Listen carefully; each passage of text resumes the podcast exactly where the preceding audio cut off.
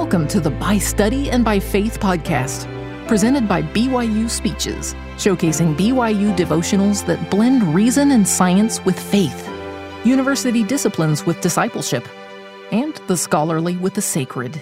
Be sure to check out our other podcasts by searching BYU Speeches wherever you get your podcasts or by visiting speeches.byu.edu slash podcasts. This devotional address, entitled Repentance and Forgiveness in Marriage, was given on January 19th of 2010 by Richard B. Miller, then a professor in the School of Family Life at Brigham Young University. When couples get married, their love is deep and they fully anticipate with great joy the prospect of spending the eternities together. They enjoy having endless talks, going for long walks, and spending time together. It is a wonderful feeling being with someone that you love so deeply. Unfortunately, for many couples, the bliss of deep love and immensely satisfying companionship that was present when they first got married doesn't last. Long talks become replaced by frequent arguments, and when not fighting, time spent together is characterized by angry silence. Many of these couples divorce. Others manage the hostility by emotionally withdrawing from the relationship. The spouses become distant from each other and they keep their interaction to a minimum. President Spencer W. Kimball described these couples when he said, There are many people who do not find divorce attorneys and who, do not, and who do not end their marriages, but who have permitted their marriages to grow stale and weak and cheap. There are spouses who are in the low state of mere joint occupancy of the home. How do these couples go from the ecstatic levels of love and happiness to frequent conflict, bitterness, and in many cases, eventual divorce? There have been a number of reasons that have been identified by researchers, but lately, I've been thinking that most of these reasons can be boiled down to two fundamental factors a lack of repentance and a lack of forgiveness. It is important to note that these principles of repentance and forgiveness apply to all relationships, not just marriage. They apply to roommates, family members, and colleagues at work. So, no matter one's marital status or prospects in the near future, these principles are important to all of us. In most cases, we are only married for a short time before we hurt our spouse's feelings. Whether it is intentional, based on selfishness, or just inadvertent mistakes, we all end up doing things that create hurt in our spouse. The remedy is pretty straightforward. We say, I'm sorry. We feel badly that we have hurt our spouse. We apologize, learn from the experience, and do our very best not to make the same mistake. We repent, and assuming that the problem wasn't too major, the issue is over. Although Joe J. Christensen has said, to develop a solid marriage, we must be able to admit we are sorry for mistakes we make. When conflicts in marriage arise, we should be swift to apologize and ask for forgiveness even though we may not be totally at fault. True love is developed by those who are willing to readily admit personal mistakes and, and offenses. In order to be effective, an apology must be sincere and heartfelt. There needs to be evidence that you are truly sorry, that you're remorseful that you have hurt or offended your spouse. A flippant sorry rarely helps heal hurt feelings. In addition, a sincere apology includes making, taking responsibility for your mistake or offense. Too many apologies are poorly masked attempts to shift the responsibility for the problem to your spouse. I'm sorry that you took my comments the wrong way, or the classic, I'm sorry that you can't take a simple joke, are not really apologies. Instead, there are clumsy ways of manipulating the situation in order to place blame on your spouse. Making excuses for mistakes is another good way to avoid taking responsibility. Even though the excuse may be valid, including it as part of your apology undermines the sincerity of your apology. Saying, I'm really sorry that I snapped at you this morning, but I didn't get much sleep last night, doesn't work very well because you are passing responsibility for your poor behavior to a lack of sleep. Just apologize. If you want to provide some justification for your subpar behavior, do it later after the hurt feelings have been smoothed over. I have found that effective apologies usually come in complete sentences. A simple sorry or the far more eloquent, sorry about that, rarely provide the necessary evidence that you feel remorseful and that you are taking appropriate responsibility for your actions. Even the current fad of saying, my bad, with a dutiful patting of your chest is usually inadequate. And unless, I guess, you're in the middle of a co ed intramural basketball game. It is much more healing to say, I'm sorry that I didn't do the dishes last night like I agreed to. It wasn't right, and I apologize. Two full, complete sentences. A full and complete analogy, a full and complete apology that comes packaged in a complete sentence will do wonders for healing hurts. Sometimes it is necessary to apologize more than once. When an offense is especially hurtful, one apology usually isn't enough. It is so healing for the offended spouse to hear sometime after the initial apology, I've been thinking about it and I realized that I really blew it. Please accept my apology. When working with couples who are dealing with a difficult issue, I've heard countless people say to me, I've already apologized. Why doesn't my spouse just get over it? I explain to them that it often takes several apologies before the sincerity of the apology sinks into the wounded heart of an offended spouse. Besides a sincere apology, repentance includes striving to forsake our shortcomings and weaknesses. We strive to keep our promises to do the dishes. We focus on not being grumpy and snapping out at our spouse. We endeavor to become better listeners and less judgmental. As we continually repent, we constantly try to improve ourselves. We strive to overcome our weaknesses and develop more Christ like qualities. By doing so, we become a better person and a better spouse. In my experience, there are two things that often stand in the way of saying, I'm sorry, and repenting. The first thing is that we sometimes don't know that we have done something hurtful or offensive to our spouse. It is hard to apologize when we, don't know that we actually did something wrong. A number of years ago, I did marital therapy with a couple who had been married about 10 years. Over the course of the years, she had built up resentment in the relationship because of hurts and perceived injustices that she had experienced in their marriage. She was fed up with the relationship was seriously considering getting a divorce. The husband still loved his wife and wanted the relationship to work, but her level of resentment towards him had risen to the point where she didn't feel any love for him. She had a whole list of grievances. I thought the first one that she gave was especially interesting. When she was in labor with their oldest child, she was finally at the final stage of labor.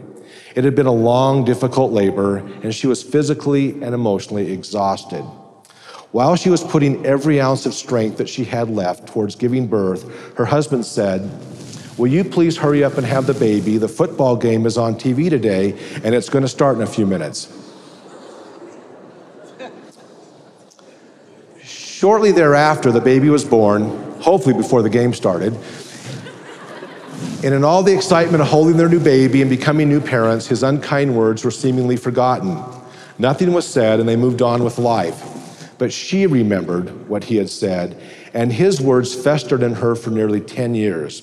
She grew more and more resentful over his incredibly insensitive and selfish statement, and it was the cornerstone of the emotional wall that she built between her and her husband. The interesting thing, though, was that he had no idea that what had happened during the birth of their first child many years earlier was a problem. He was surprised when she presented it at the top of her list of grievances. He could barely even remember that it happened. When she brought it up during our therapy session and it was obvious that she was deeply hurt by what he had said, he quickly apologized. He was a little more mature now and he realized that he had said a very insensitive, selfish thing to his wife. His apology was sincere, it even had complete sentences. But it was too late. Her wall of resentment had reached the point where she didn't want to try anymore in their relationship. After another therapy session or two, she made the final decision to get a divorce. I have often wondered what might have happened in their marriage if the wife would have overtly dealt with the incident soon after the baby was born and given her husband the opportunity to apologize and make it right. The Savior clearly taught how we are to respond when our spouse offends us. Moreover, if thy brother shall trespass against thee, go and tell him his fault between thee and him alone. If he shall hear thee, thou hast gained thy brother. So, when our spouse does something that hurts our feelings, we need to let him or her know in order to give them the opportunity to apologize and repent. That doesn't mean that we point out every tiny, weakness and mistake. To do so would be to violate the fundamental require, requirement in marriage to nurture and lift each other up. But if we find that something that our partner said or did creates negative feelings that start festering and won't go away, then it is important that we speak with our spouse and then let them know that they did something that was hurtful. The second major obstacle to repenting of our sins and mistakes in marriage is pride. Apologizing and repenting requires us to look inward, be humble, and take responsibility for our mistakes and weaknesses. Pride is the antithesis of these virtues. In his great talk on pride in 1989, President Ezra Taft Benson taught Think of the repentance that could take place with lives changed, marriages preserved, and home strengthened if pride did not keep us from confessing our sins and forsaking them. Selfishness is one of the more common faces of pride. How everything affects me is the center of all that matters. Self conceit, self pity, worldly self fulfillment, self gratification, and self seeking. The, the proud do not receive counsel or correction easily. Defensiveness is used by them to justify and rationalize the frailties and failures. The antidote for pride, he continues, is humility, meekness, submissiveness.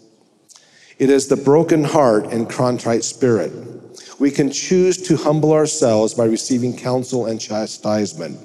We can choose to humble ourselves by confessing and forsaking our sins and being born of God. Let us choose to be humble. The essence of, re- of repentance is trying to change ourselves in ways that will make us better people. On the other hand, the foundation of pride is the desire to cover up our own weaknesses and focus on changing our partner's behavior and weaknesses. May we follow President Benson's prophetic counsel to humble ourselves so that we are willing to look inward and learn to recognize our faults and shortcomings. As we become humble, we will desire to improve our lives and take responsibility for our weaknesses. We will be willing to apologize and strive to become better people, which is at the core of repentance. Now, in order for a marriage to be successful, there needs to be more than just repentance. There also needs to be forgiveness. These two gospel principles are complementary, and both are necessary in order to progress spiritually. Similar to other gospel principles like faith and works, and justice and mercy, repentance and forgiveness are most effective when they are understood and practiced together. President Hinckley said, I recall listening at length to a couple who sat across the desk from me. There was bitterness between them. I know that at one time their love was deep and true, but each had developed a habit of speaking of the faults of the other. Unwilling to forgive the kind of mistakes we all make, and unwilling to forget them and live above them with forbearance, they had carped at one another until the love they once knew had been smothered. I am satisfied that had there been even a small measure of repentance and forgiveness, they would still be together, enjoying the companionship that had so richly blessed their earlier years. I'm convinced that resentment is one of the most, most lethal poisons in marriage. Resentment doesn't ruin a marriage overnight. Rather, it is like tooth decay that gradually and silently damages your teeth. Forgetting to brush your teeth one time doesn't ruin your teeth, nor does eating one candy bar lead you to a life of wearing dentures. However, numerous instances of neglect over many months and years, tooth decay, if not properly treated, will destroy your teeth. Likewise, resentment gradually accumulates, often without us even noticing it.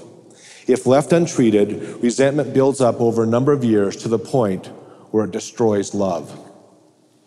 Just as repentance washes away our sins and weaknesses, forgiveness washes away the hurts and emotional injuries that are inherent in being married to someone who is imperfect.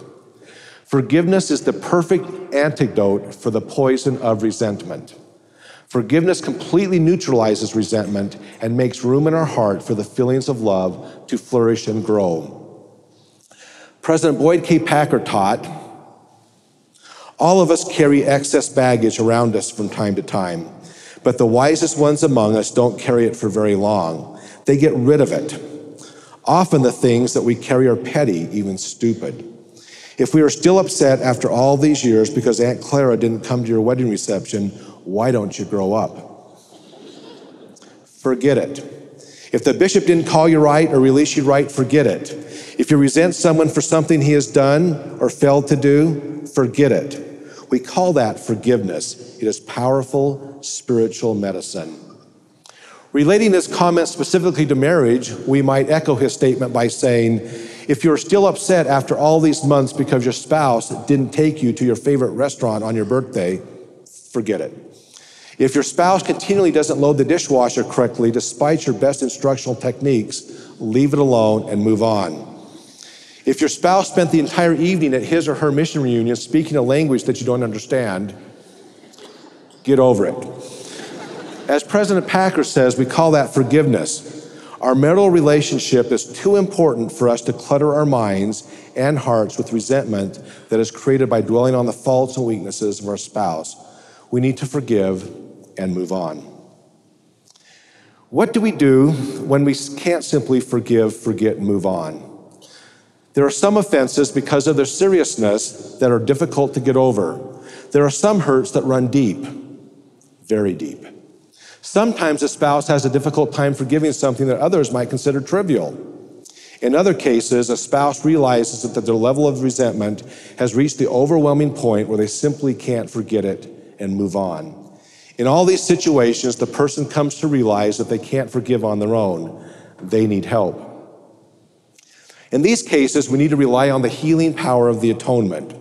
If we carefully read the scriptures about the atonement, we learn that the atonement heals much more than the wounds of those who have sinned. The great prophet Isaiah wrote, Surely he hath borne our griefs and carried our sorrows. Yet we did esteem him stricken, smitten of God, and afflicted.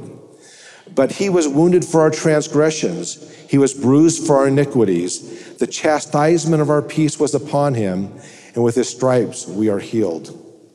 In the Book of Mormon, the prophet Alma taught, and he shall go forth suffering pains and afflictions and temptations of every kind. And this that the word might be fulfilled, which saith that he will take upon him the pains and the sickness of his people. In modern times, Elder Neal A. Maxwell said, since not all human sorrow and pain is connected to sin, the full intensiveness of the atonement involves bearing our pains, infirmities, and sicknesses as well as our sins. Thus, the healing power of the atonement extends, extends beyond those who repent. It also heals those who sorrow, grieve, and are in pain. Certainly, that includes those who sorrow and grieve because they have been wronged and hurt by the selfishness of their spouse. During the process of the atonement, the Savior took upon him all the pain, sorrow, and grief that we will experience in this life. Because of his atoning sacrifice, he shoulders the pain that we experience, which gives us the ability to overcome these hurts and enables us to heal. Consequently, through the atonement, He lifts us from sorrow and pain, which then gives us the capacity to forgive our spouse when they have seriously offended us. President James E. Faust eloquently said, The Redeemer took upon Himself all the pains, sins, infirmities, and sicknesses of all those who have ever lived and will ever live no one has ever suffered in any degree what he did. He knows our moral trials by firsthand experience, that the atonement not only benefits the sinner, but also benefits those sinned against, that is, the victims.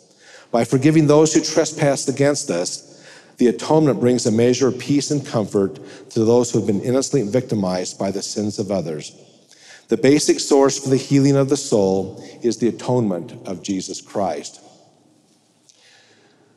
A few years ago, I had the wonderful opportunity of serving as the bishop of a BYU married student ward. It was a marvelous experience being able to associate with hundreds of wonderful, wonderful couples. As I, as I was getting close to being released, my stake president asked me a question that he asked all the bishops at the end of their service. He asked me, What is the most important thing that you learned while you were a bishop?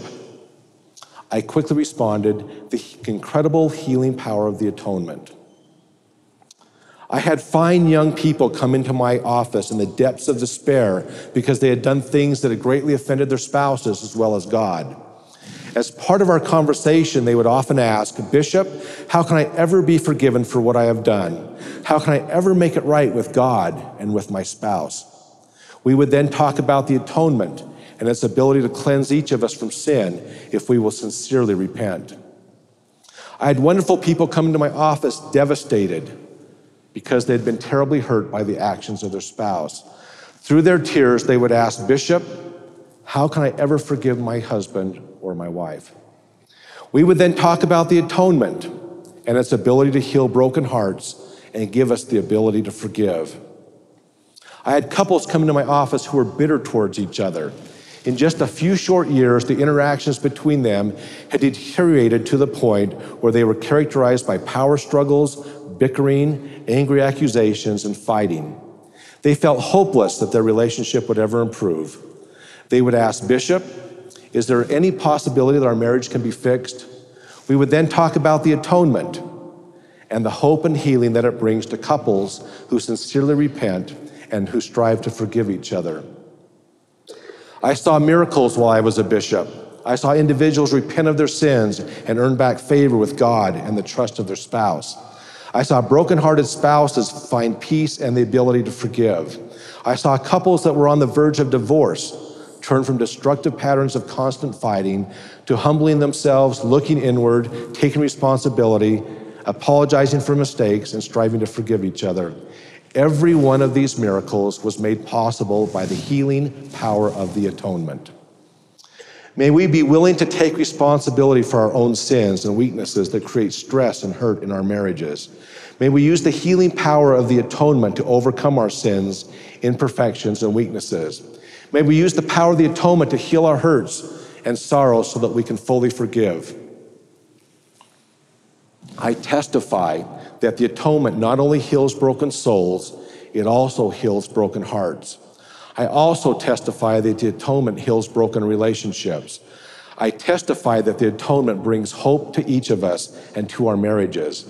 I testify that as we are quick to repent and quick to forgive, our lives and our marriages will be blessed throughout the eternities. In the name of Jesus Christ, amen. You've been listening to the By Study and by Faith podcast, presented by BYU Speeches. Please check out our other podcasts of recent speeches, classic speeches, and BYU Speeches compilations on love and marriage, overcoming adversity, come follow me, the prophet Joseph Smith, and Jesus Christ, our Savior and Redeemer. Go to speeches.byu.edu and click on podcasts for more information. You can also find all BYU Speeches podcasts at your preferred podcast provider.